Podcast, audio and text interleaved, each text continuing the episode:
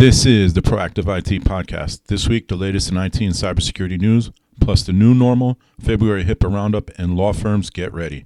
This is episode 22.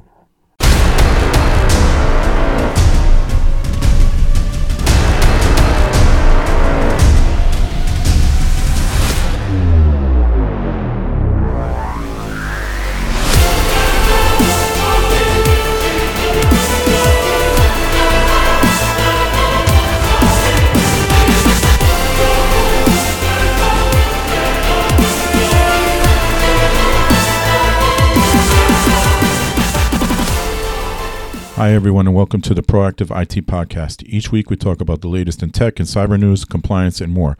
We also bring you real world examples to learn from so that you can better protect your business and your identity. This podcast is brought to you by NWAJ Tech, a client focused and security minded IT consultant located in central Connecticut. You can find us at nwajtech.com. That's N W A J tech.com. All right, if you could leave us a review, share this podcast, um, like it, give it five stars, whatever you want to do on your podcast platform of choice, we would greatly appreciate it. We're really just trying to reach people with important information so they can protect themselves out there in the wonderful world of technology. Also, if you're in a HIPAA compliant business, whether it's a business associate or a covered entity, go to Facebook in the search type in Get HIPAA Compliance and join that group because you will learn stuff. And stuff is important in HIPAA, isn't it? It helps you protect your your healthcare practice, business, whatever it is you do, better going forward in a healthcare world, one that is very litigious, one that um, is very cruel, to be honest with you. So join the group and learn. I don't have a question of the week this week, so I'm going to um, take this opportunity to reiterate something.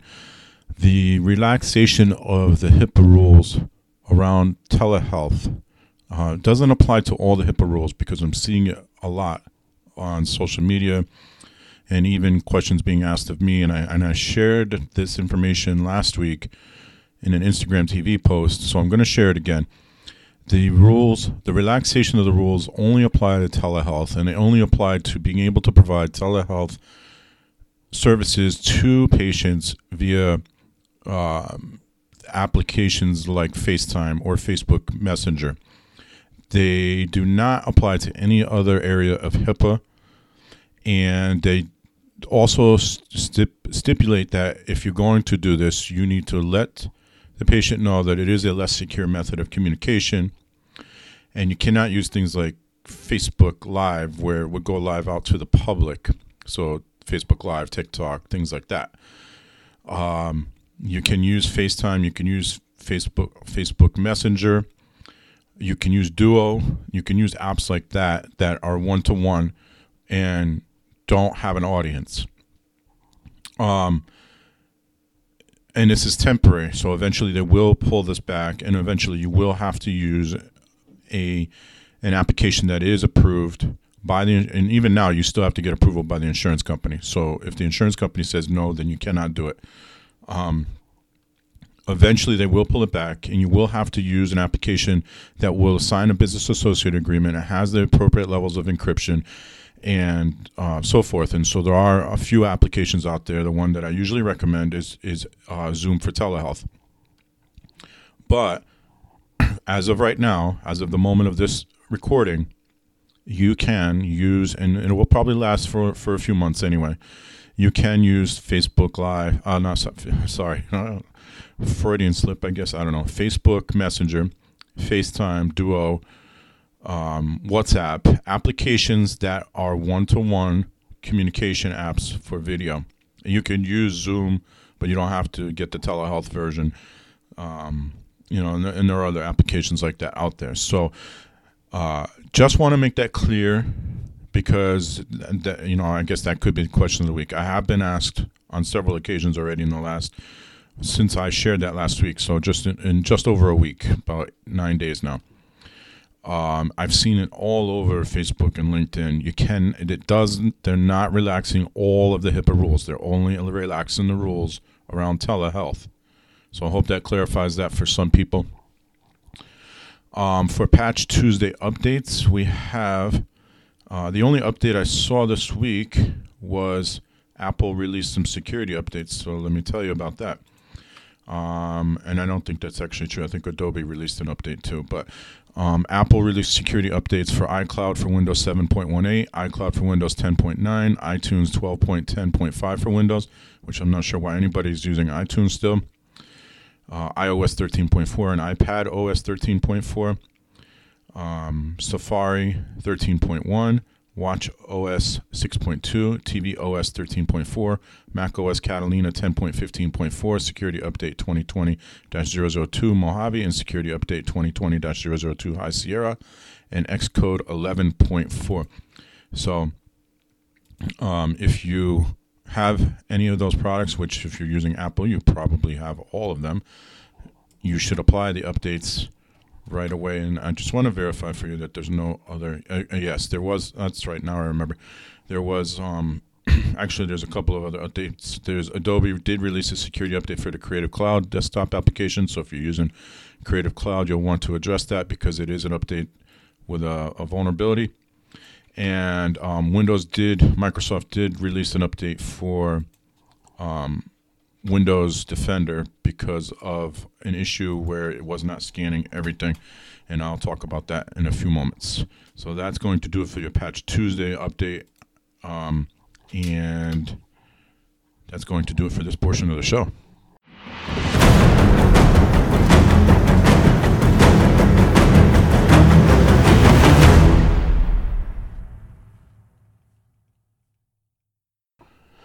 All right, it was a busy news week for cybersecurity. Uh, a lot of it centers around COVID 19.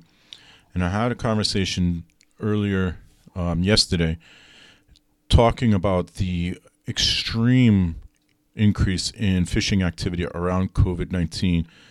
Um, there is a p- proliferation of COVID 19 phishing attacks, um, ransomware attacks, espionage, uh, hacking, just, just all over the place right now. So it's really important that business owners educate their employees or have your IT educate employees and remain vigilant around anything around COVID 19. So I'm going to say it one more time here.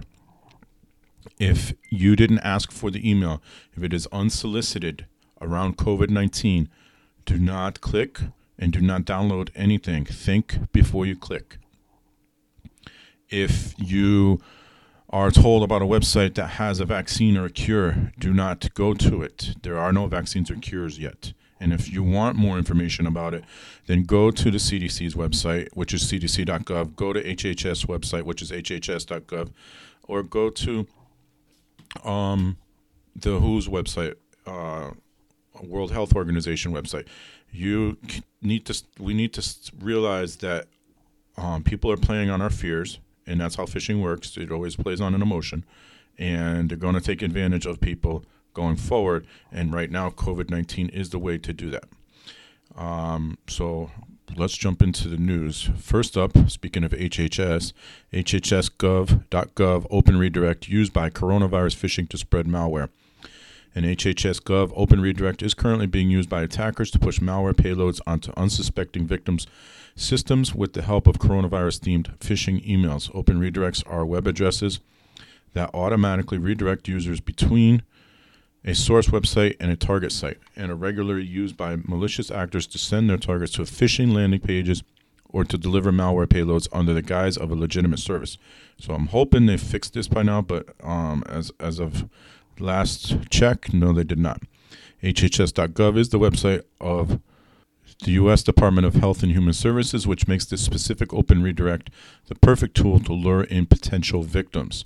The open redirect is https slash slash dcis.hhs.gov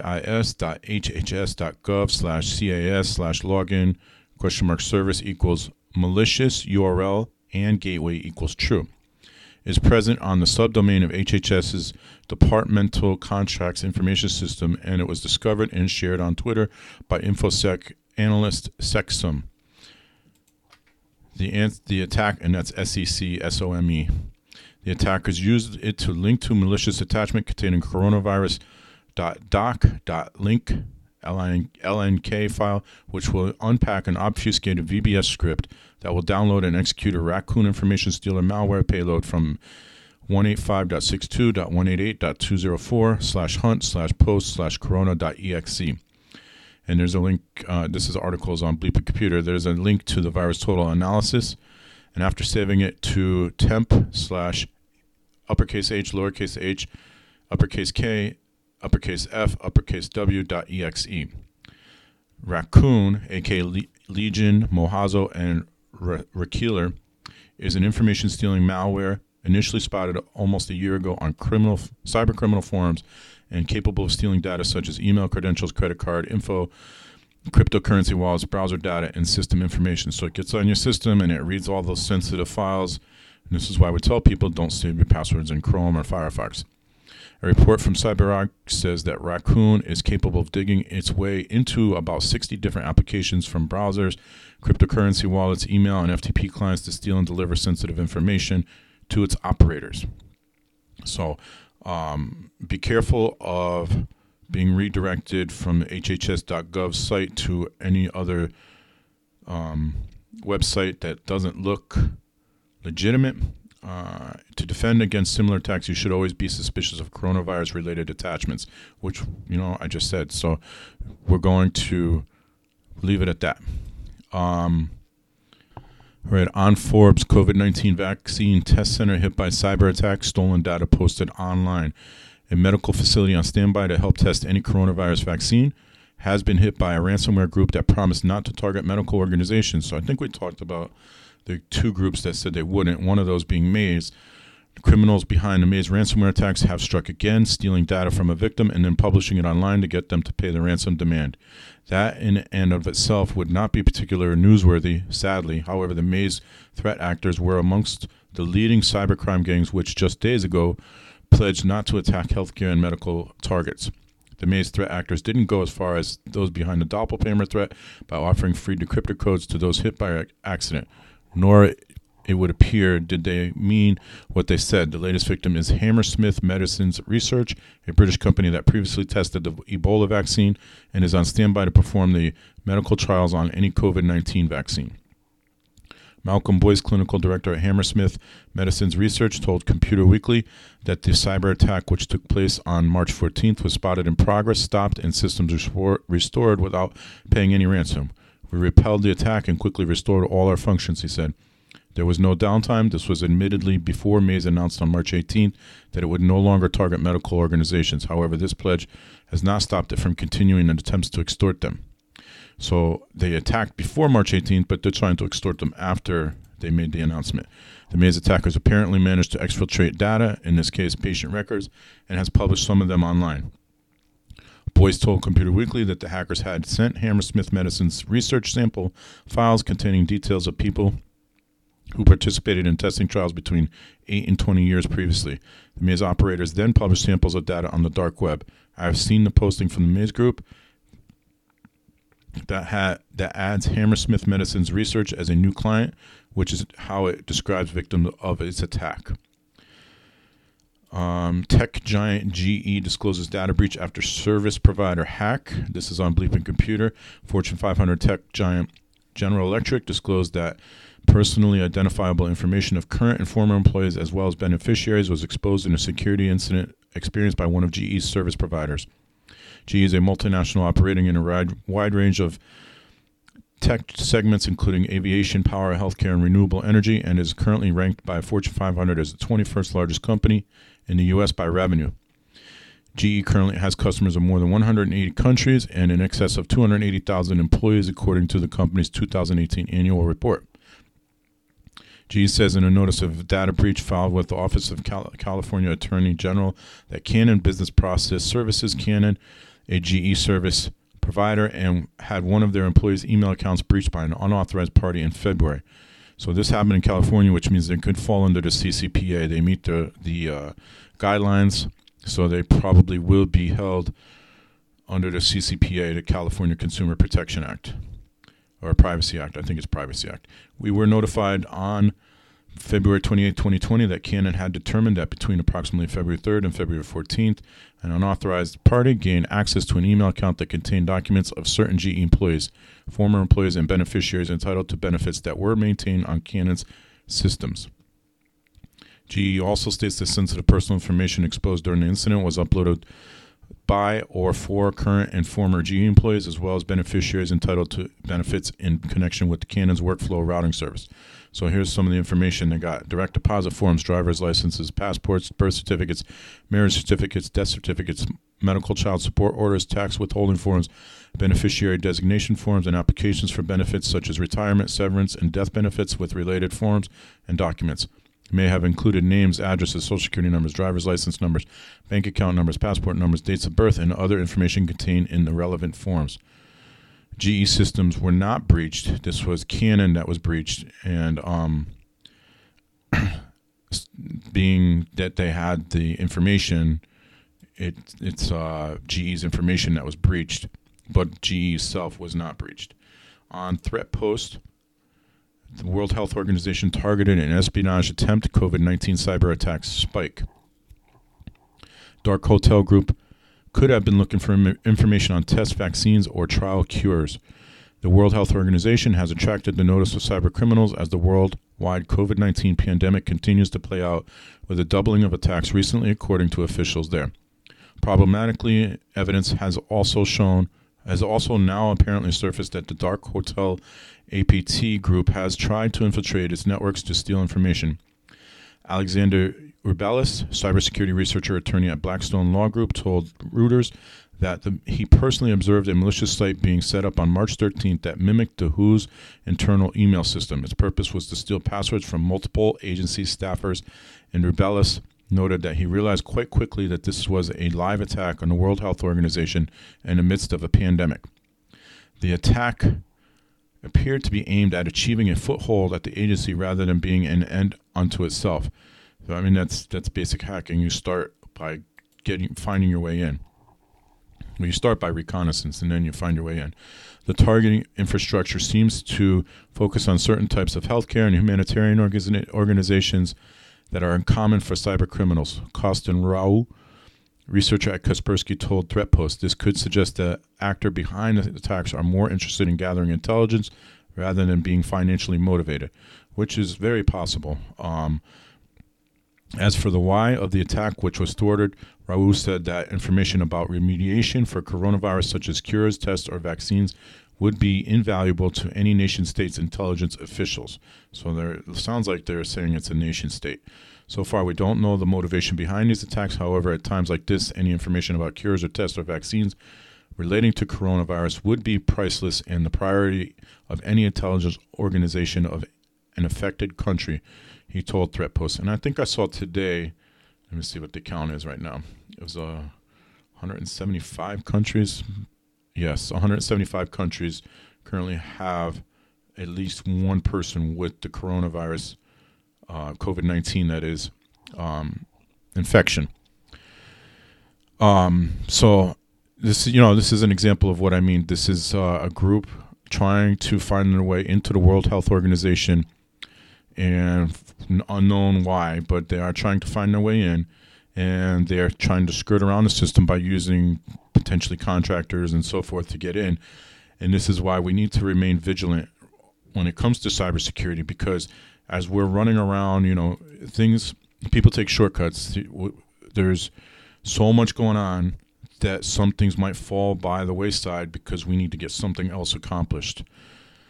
Uh, Bleeping Computer reports three more ransomware families create sites to leak stolen data. So this um, methodology of getting your ransoms paid we talked about a few months ago when Maze started doing this, and we told you that this would be a continued, uh, this would continue to grow. And so here we are. Three more corona, three more ransomware families have created sites that are being used to leak the stolen data of non-paying victims, and further illustrates why all ransomware attacks must be considered data breaches. Ever since Maze created their news site to publish stolen data of their victims who choose not to pay, other ransomware actors such as Sodinokibi, or REvil, the same name, same group, Nemty and Doppelpaymer have been swift to follow. Over the past two days, Bleeping Computer has learned learned of another three ransomware families who have now launched their data leak sites, which are listed. So they are the Nefilim ransomware. Nefilim ransomware has launched a site called Corporate Leaks that is being used to dump the data of victims who did not pay a ransom. Nefilim is fairly new and is believed to be a new version of the Nemty ransomware. Clop ransomware has also released a leak site called Clop dash leaks. There's a couple extra special characters that they are using to publish stolen data for non-paying victims. The Clop ransomware made news recently after it attacked a Maastricht University and was paid 30 bitcoins to recover the data. And then Sekhmet ransomware, and that's spelled S E K H M E T. Finally, a relatively new ransomware called Sekhmet has also released data leak site called Leaks, Leaks, and Leaks. Not sh- not much is known about this ransomware other than their ransom note is named recoverfiles.txt. Um, so it's going to be a continuing trend, and we really, really, I've said it for months now. The only way you're going to stop ransomware is to make it not profitable. If if if the ransomware operators are not making money, they're not going to continue doing what they're doing because it's it is risk. It is risk for them as well. Bleeping Computer reports Microsoft fixes Windows Defender scan bug with new update. So real quick, there was a, a bug in Windows Defender where it would skip some files during scan. You would receive an error message that says the Windows Defender antivirus can scan skipped an item due to exclusion of network scanning settings. There was a workaround that said uh, that was to enable network scanning, and that fixed the issue. But Windows Defender has released an update. It is KB 4052623 um, and that will resolve the issue.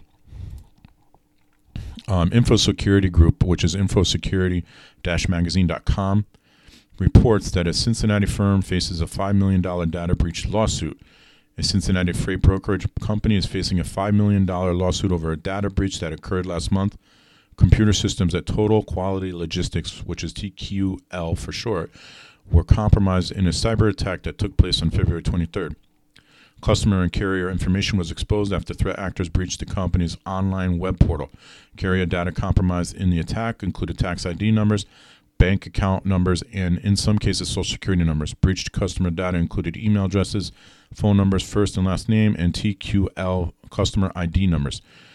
Now TQL is being sued by an unnamed trucking company owned by Charles Newman of Milwaukee County, Wisconsin A complaint filed in the U.S. District Court for the Southern District of Ohio alleges that TQL failed to implement and maintain reasonable security measures over personally identifiable information.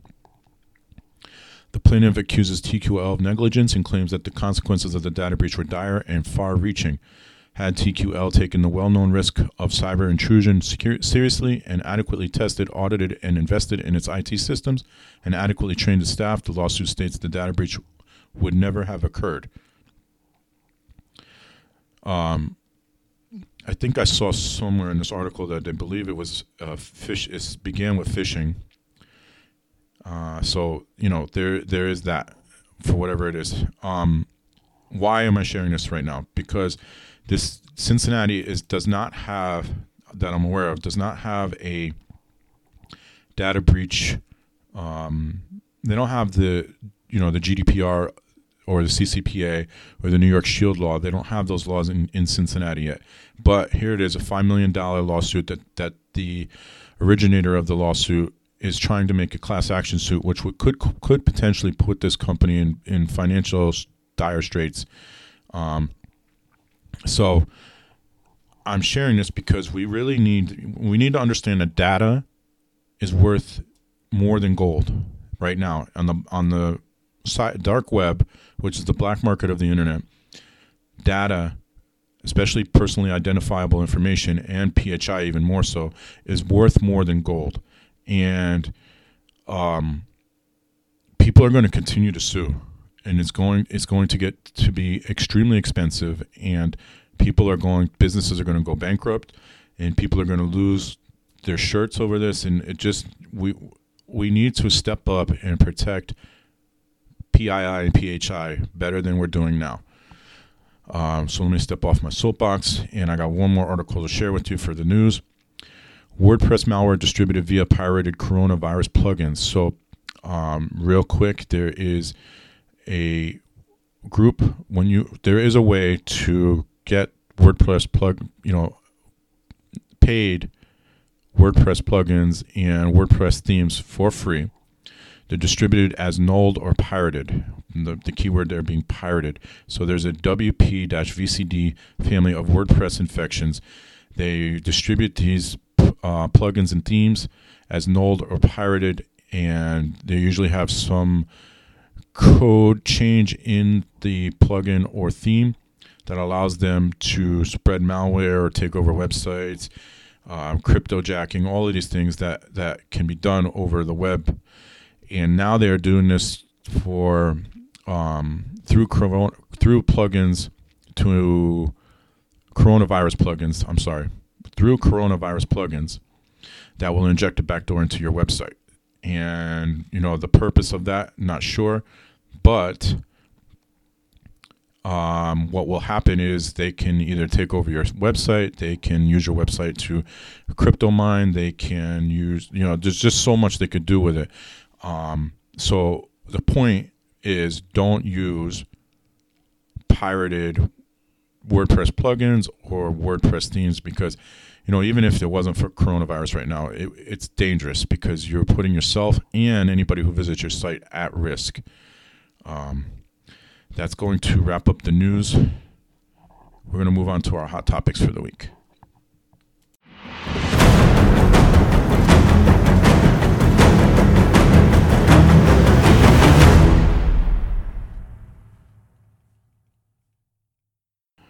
All right. Uh, NWAJ Tech works with compliance businesses. We work with all businesses, but we specialize in compliance and I talk a lot about HIPAA, and I don't talk nearly enough about law firms or financial firms. But so I found um, this article posted on March 13th, so it was kind of early in the coronavirus spread in the U.S. That was, uh, you know, before they closed the schools and everything else in, in my area. I know the West Coast was a little bit earlier than than we were on the East Coast, but um, it was early in that stage. This is on law.com um, the coronavirus, this recession, and how law firms need to plan now to protect their business. Hugh Simons offers practical tips on what law firms can do now to prepare for the impacts of a recession and the coronavirus on their businesses, including potential associate deferrals, hiring slowdowns, and marketing investments.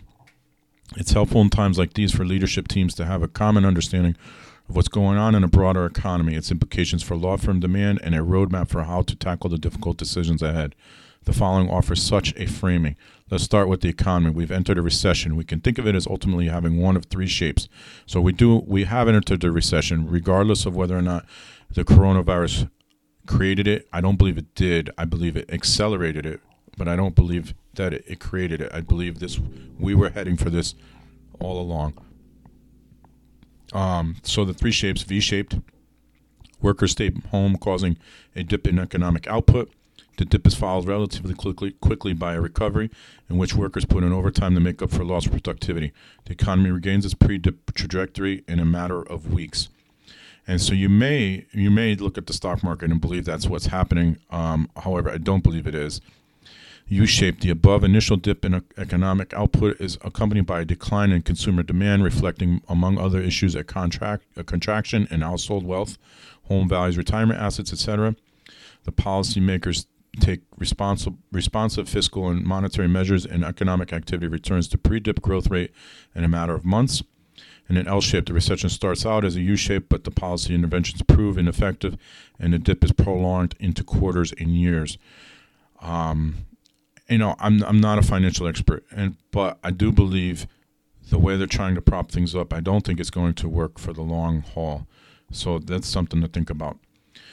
We experienced a V-shaped dip in recovery with SARS in 2002 and 3. However, SARS and COVID-19 are very different. When SARS had run its course, there were, had been a total of 668 cases and 89 deaths outside of China. In COVID-19, the comparable comparable numbers are already over 45,000 and 1,500. So as of right now, those numbers have dramatically increased. We are now uh, over 500,000 confirmed cases and over 23,000 deaths. So Um, and and you know, so that's not the focus of the show. I don't want to dwell on that, but definitely not the same case. The U-shaped recession should be similar to that following the 2008 global financial crisis. The U.S. government increased its debt from 65 to 80 percent of GDP, and the Fed funds rate was cut from 5 percent to effectively zero. The recession officially lasted 18 months, December 2007 to June 2009. An L-shaped recession is worse than the global financial crisis may seem a needlessly bleak scenario to consider. It belongs on the set of possibilities because of the difference between 2008 and today and the starting points for any policy actions. U.S. government debt is currently at 105% of GDP, according to 2019 quarter three, as compared with 65% in 2008, making increasing government borrowing more problematic. Similarly, on March 15th, the Fed cut its headline rate to 0.25%, leaving no room for further cuts. And actually, they did cut it again. But whatever the shape of the broader economic recession, the effect on law firm demand will be exaggerated response to it. This was the case in 2008, but it will be even more so this time. This is because of the change since then and how aggregate demand for legal services is met between in-house counsel and outside firms. Going into the last recession, there was roughly equal number of lawyers in the United States who worked in-house and at AM Law 100 law firms. Since then, number of in-house lawyers has grown 40%, while that of an AM Law 100 is essentially at 2008 level. As the economic recession reduces aggregate demand for legal services, we can expect in-house lawyers to focus first on keeping themselves busy, passing to outside counsel only that work which they truly cannot handle in-house. Parenthetically, we can also expect that for the work they do send outside, they'll look for considerable price relief. Law firm leaders don't need to take a stance on the ultimate shape of this recession. They can let it reveal itself over time. However, they need to do three things now. Firstly, support clients in their immediate difficulties, e.g., form a task force to ensure all major clients are being co- contacted by senior firm representatives and offered help in any way possible, both professional and personal, to navigate the short term a- exigencies.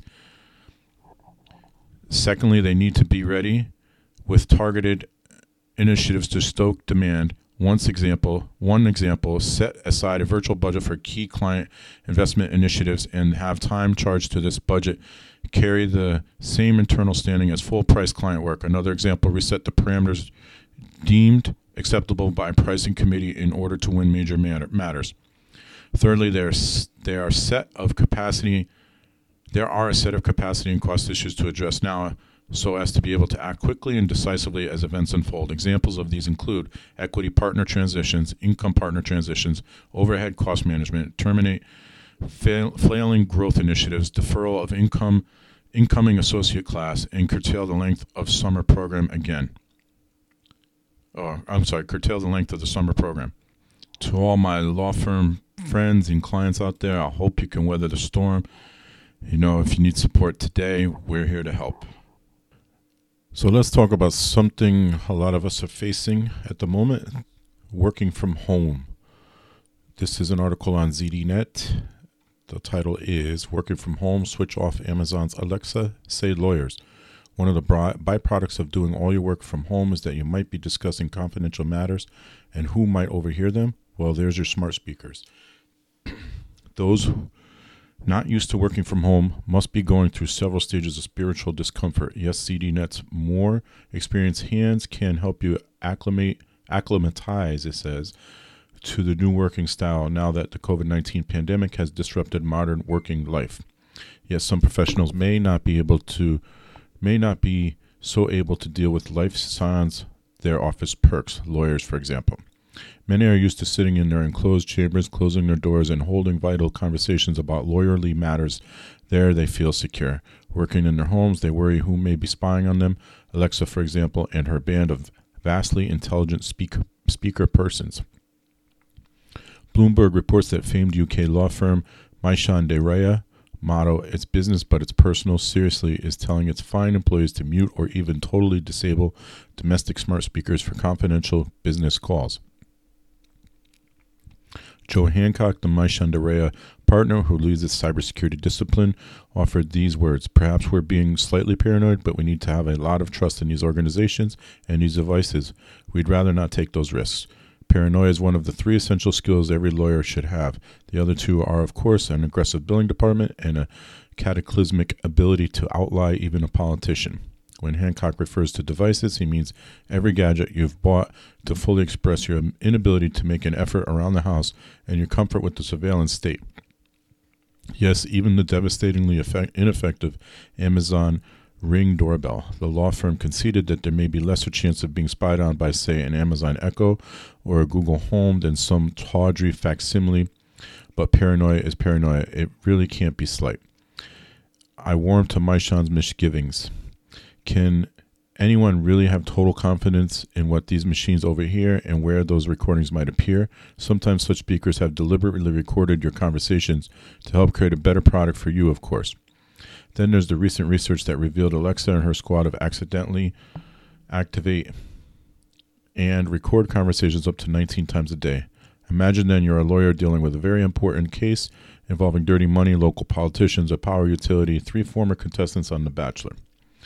At some point, you utter the word Congresswoman. Unbeknownst to you, that may be the moment that Alexa starts record. You see, the research I mentioned above found that Congresswoman was one of the words that made Alexa think she was being summoned.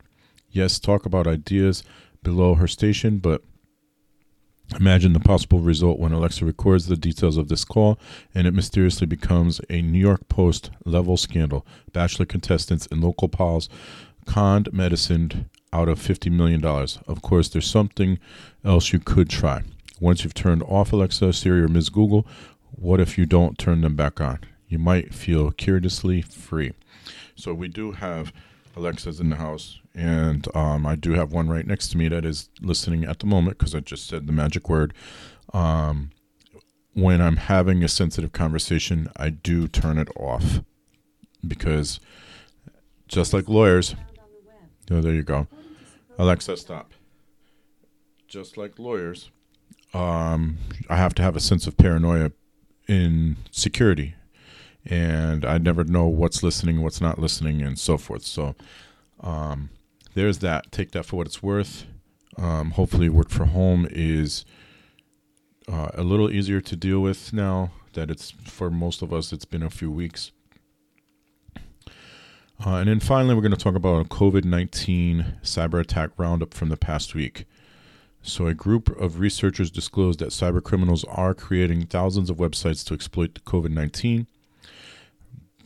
BRNO or Brno University Hospital in Czech Republic and U.S. government's Department of Health and Human Services were targeted last week. So, this is from March 24th, so it's a couple days old, but Cybersecurity concerns are running high this week as large organizations, local governments, and hospitals continue to be the, to be the prime targets of hacking attempts due to COVID 19. However, that's not all. According to a CNBC Flash survey, more than one third of executives, that's 36%, say that th- cyber threats have leaped after a majority of their employees work from home at this point of the global public health crisis. And we've expressed this concern now for weeks. Um, so, how COVID 19 laid the bed for attackers. Coronavirus related scams started around mid January. The spread of the virus helped attackers prey on fear and confusion of the people. Many sophisticated nation state hackers use pandemic related traps to distribute malicious payloads. Further, more and more people now working from home, often with fewer security defenses on the home networks, have given additional attack surfaces for an unauthorized user to attempt data extraction from their computing environment. What attempts did hackers make? Below are some of the ways in which hackers were observed trying to cash in on COVID 19 outbreak conditions in the last week. Security experts expose an ongoing phishing campaign actively spreading malware payloads through emails impersonating the Director of General of the World Health Organization. Researchers discovered a phishing campaign that impersonates the World Health Organization and promises to provide the latest guidance on COVID 19 via a fake ebook titled My Health Ebook. And I've actually haven't seen that one in my mailbox, but I have seen screenshots from other people. A group of researchers also disclosed that cyber criminals are creating thousands of websites to exploit the COVID 19 pandemic fears as a bait to spread malware through fake product offers and cybercriminals targeted the Worldometer's website that tracks updates on the COVID 19 pandemic. The site showed incorrect data about the current situation due to the attack. There was a couple of serious attacks. One, cyber attackers targeted BRNO or Brno University Hospital in Czech Republic, a major COVID-19 testing hub, and disrupted its operations by halting systems. And as we talked about uh, a few times now, hackers also hacked the U.S. government's Department of Health and Human Services and properly circulated a false claim that the American government pl- planned to introduce a nationwide lockdown. They were also hit with a, um, well, they haven't confirmed, but there was rumors they were hit with a, a DDoS attack. Some ransomware operators had stated they will not attack healthcare facilities during the COVID 19 pandemic. However, Maze ransomware actors who said we will also stop all activity versus all kinds of medical organizations until the stabilization of the situation with virus did not seem to follow their own pledge, as we talked about earlier. um, the ransomware remediation firm Coveware and the malware defense firm Emsisoft announced to offer free ransomware response services to healthcare facilities facing encryption threats during the pandemic. The firms revealed that their offer would include technical analysis of the ransomware, development of a decryption tool whenever possible, ransom negotiation help, and transaction handling if needed, and more. Across the world, major steps are being taken to control the spread of the pandemic. Meanwhile, rapid changes in daily life because of COVID 19 have also affected the way people interact with the internet connected technologies. Employees should follow these tips and tricks to stay safe while working from home, and we must all be vigilant of bad actors trying to use the situation to their advantage. Those tips and tricks are on, and that was on Cyware, by the way. So those tips and tricks are on cyware.com slash news and then cybersecurity tips and best practices for remote workers. Uh, so I'm not going to go through it. I'll skim it real quick. So you have use password manager, make two-factor authentication the standard, implement endpoint protection software, educate your staff on the physical safety of their devices, avoid public or unsecured Wi-Fi networks, use virtual private network VPN, educate employees on security etiquettes, and know how to detect and report phishing attempts. Um, that being said, I just discovered today that a local municipality is having their employees re- use remote desktop to remote into their workstations in the office and not over VPN, just over internet. Very unsecure and uh, a very common attack vector. So even our government, local governments, are not using best practices when it comes to cybersecurity, and this is going to be a big problem. You're going to see more compromises because people, you know, you send an employee home and say this is how you connect. They're not really trained on how to recognize threats and deal with potential threats. Um, you're not giving them, you're not giving them any tools to deal with those threats, uh, and it becomes a big problem and it's going to be a big problem. You will you will see an increase in those types of attacks.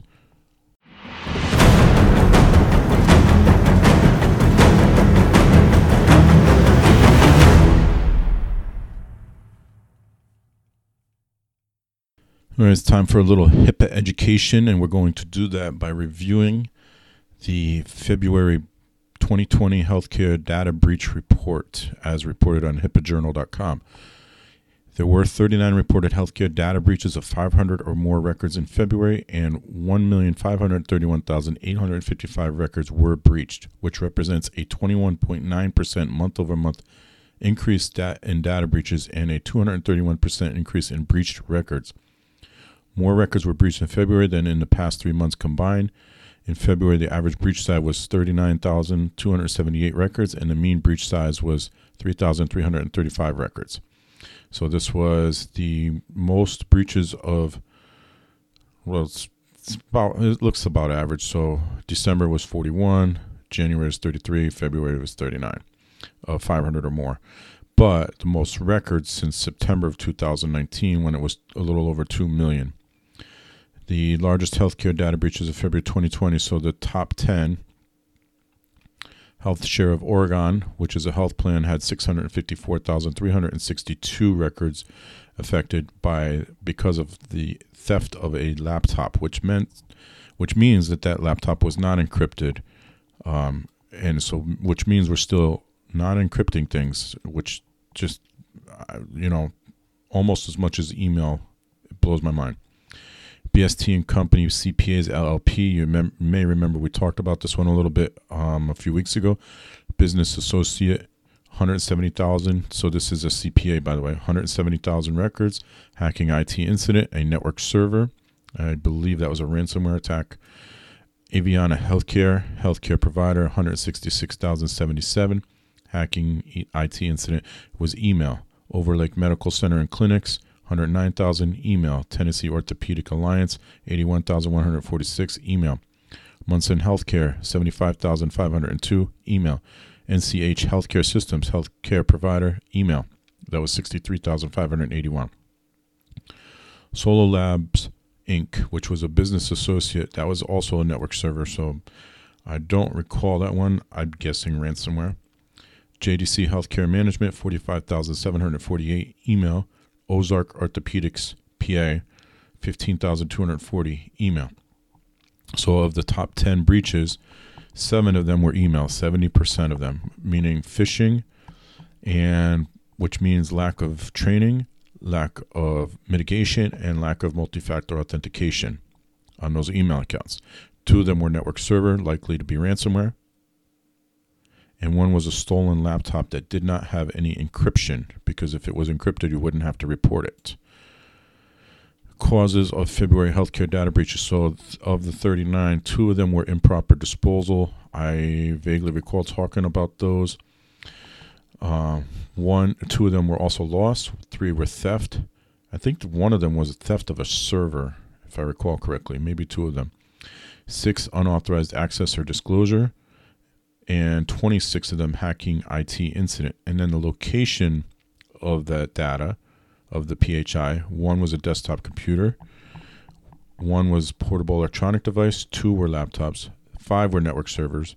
Eight were paper paper films, and drum roll please, 22 of them, email. Email continues to be a big problem. Um, five of the breaches in February were business associates, eight were health plans, and 26 were healthcare providers. Now, business associates have already been put on notice that they will be subject to more enforcement this year.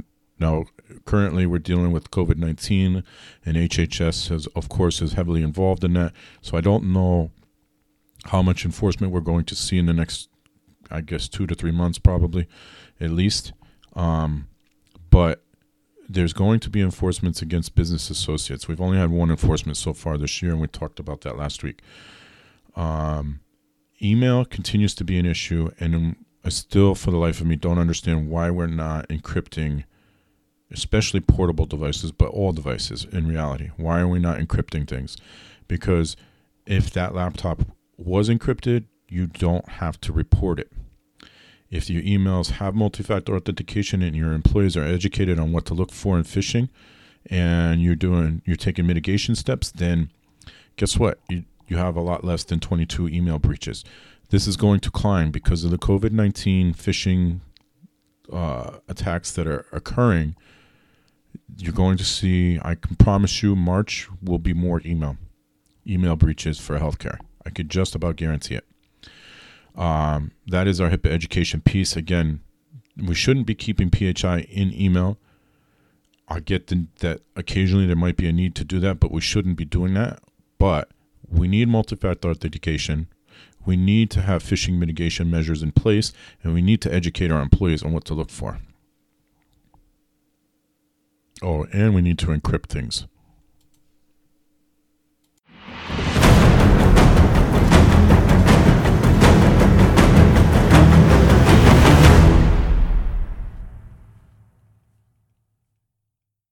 All right, it's time for the HIPAA breach roundup for the week. Not a lot. Again, I'm sure the HHS is is busy um, but we have a few. So, Hawaii Pacific Health has discovered an employee of Straub Medical Center in Honolulu has been snooping on medical records of patients over a period of more than five years. Hawaii Pacific Health discovered the unauthorized access on January 17, 2020, and launched an investigation. An analysis of the access logs revealed the employee first started viewing patient records in November of 2014 and continued to do so undetected until January 2020, so more than five years.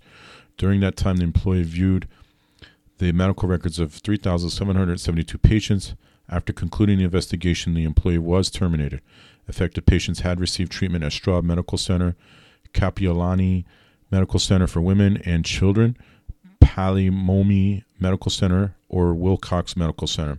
The types of information that the employee could have viewed included patients' first and last names, telephone numbers, addresses, email addresses, dates of birth, race, ethnicity, religion, medical record numbers, primary care provider information, dates of service, appointment types and related notes, hospital account numbers, department name, provider names, guarantee names, account numbers, health plan names, and social security numbers. The reason for accessing records was not determined, but Hawaii Pacific Health believes it was out of curiosity rather than to obtain sensitive information for malicious purposes. However, data theft could not be ruled out. All patients whose record were accessed by the employee were notified by mail on March 17, 2020, and were offered one year of free credit monitoring and identity restoration services. Um, the Minnesota based senior care provider LifeSpark, which is spelled SPRK, is notifying 9,000 of its clients that some of their protected health information was potentially compromised as a result of a November 2019 phishing attack. January 17, 2020, LifeSpark not- discovered an unauthorized individual had gained access to email account of one of its employees. The account was immediately secured and third party cybersecurity firm was engaged to investigate the breach. The cybersecurity firm determined that a limited number of employee email accounts were compromised from November 5th through November 7th. For the majority of affected individuals, information in the compromised accounts was limited to names, medical record numbers, health insurance information, and some health information. Certain patients also had financial information and or their social security number exposed. The investigation into the breach is ongoing. To date, no evidence of data theft or misuse of protected health information has been found. Affected patients started to be notified on March 17, 2020. The delay in sending notifications was due to unprecedented actions taken in response to COVID 19. Individuals whose social security number was exposed have been offered complimentary credit monitoring and identity theft protection services. Um, I have a couple of problems with this particular breach. One is it says um, that one email account was compromised, but then later on it says the, the compromised accounts. So I don't know if that was more than one. This again is a case of no multi factor authentication, no phishing mitigation steps. The other problem I have is they they did report in 60 days, so I'm not sure why they're saying that the un, the delay was due to the unprecedented actions taken in response to COVID 19. But that's just an excuse. That should not be happening. And we really didn't start feeling the effects of COVID 19 till early March. So don't know that that's really relevant. University of Utah Health announced on Friday that unauthorized individuals gain access to the email accounts of a limited number of employees between January 7th and February 21st and potentially access patients' protected health information. University of Utah Health discovered on February 3rd, 2020, that malware had been installed on an employee's workstation, which potentially gave unauthorized individuals access to patients' protected health information. The information stored in the email accounts and on affected computer was limited to names, birth dates, medical record numbers, and some clinical information related to care provided by the University of Utah Health. It is currently unclear how many patients have been affected by the breach. And the Oregon Department of Human Services has discovered an unauthorized individual gained access to the email account of one of its employees as a result of a response to spear phishing email. Information technology security processes had been put in place to detect email account compromises rapidly, which has limited the potential for data theft. The email account security breach was detected on March 6, and the account was immediately secured. The Oregon DHS will be seeking assistance from third-party entity to review the incident and determine what information has been exposed and how many individuals have been affected. Those individuals will be notified in due course. At this stage, there's no indication that any PHI has been accessed, copied, or misused. However, out of the abundance of caution, identity theft protection services will be offered to all affected clients. So it's interesting to me that they have measures in place to catch it immediately. So it sounds like they, they noticed the, the anomaly quickly and, and acted on it. But they don't have, doesn't sound like they have multi factor authentication set up either. And it was spear phishing. So that makes me wonder was it a high level executive that was um, potentially compromised?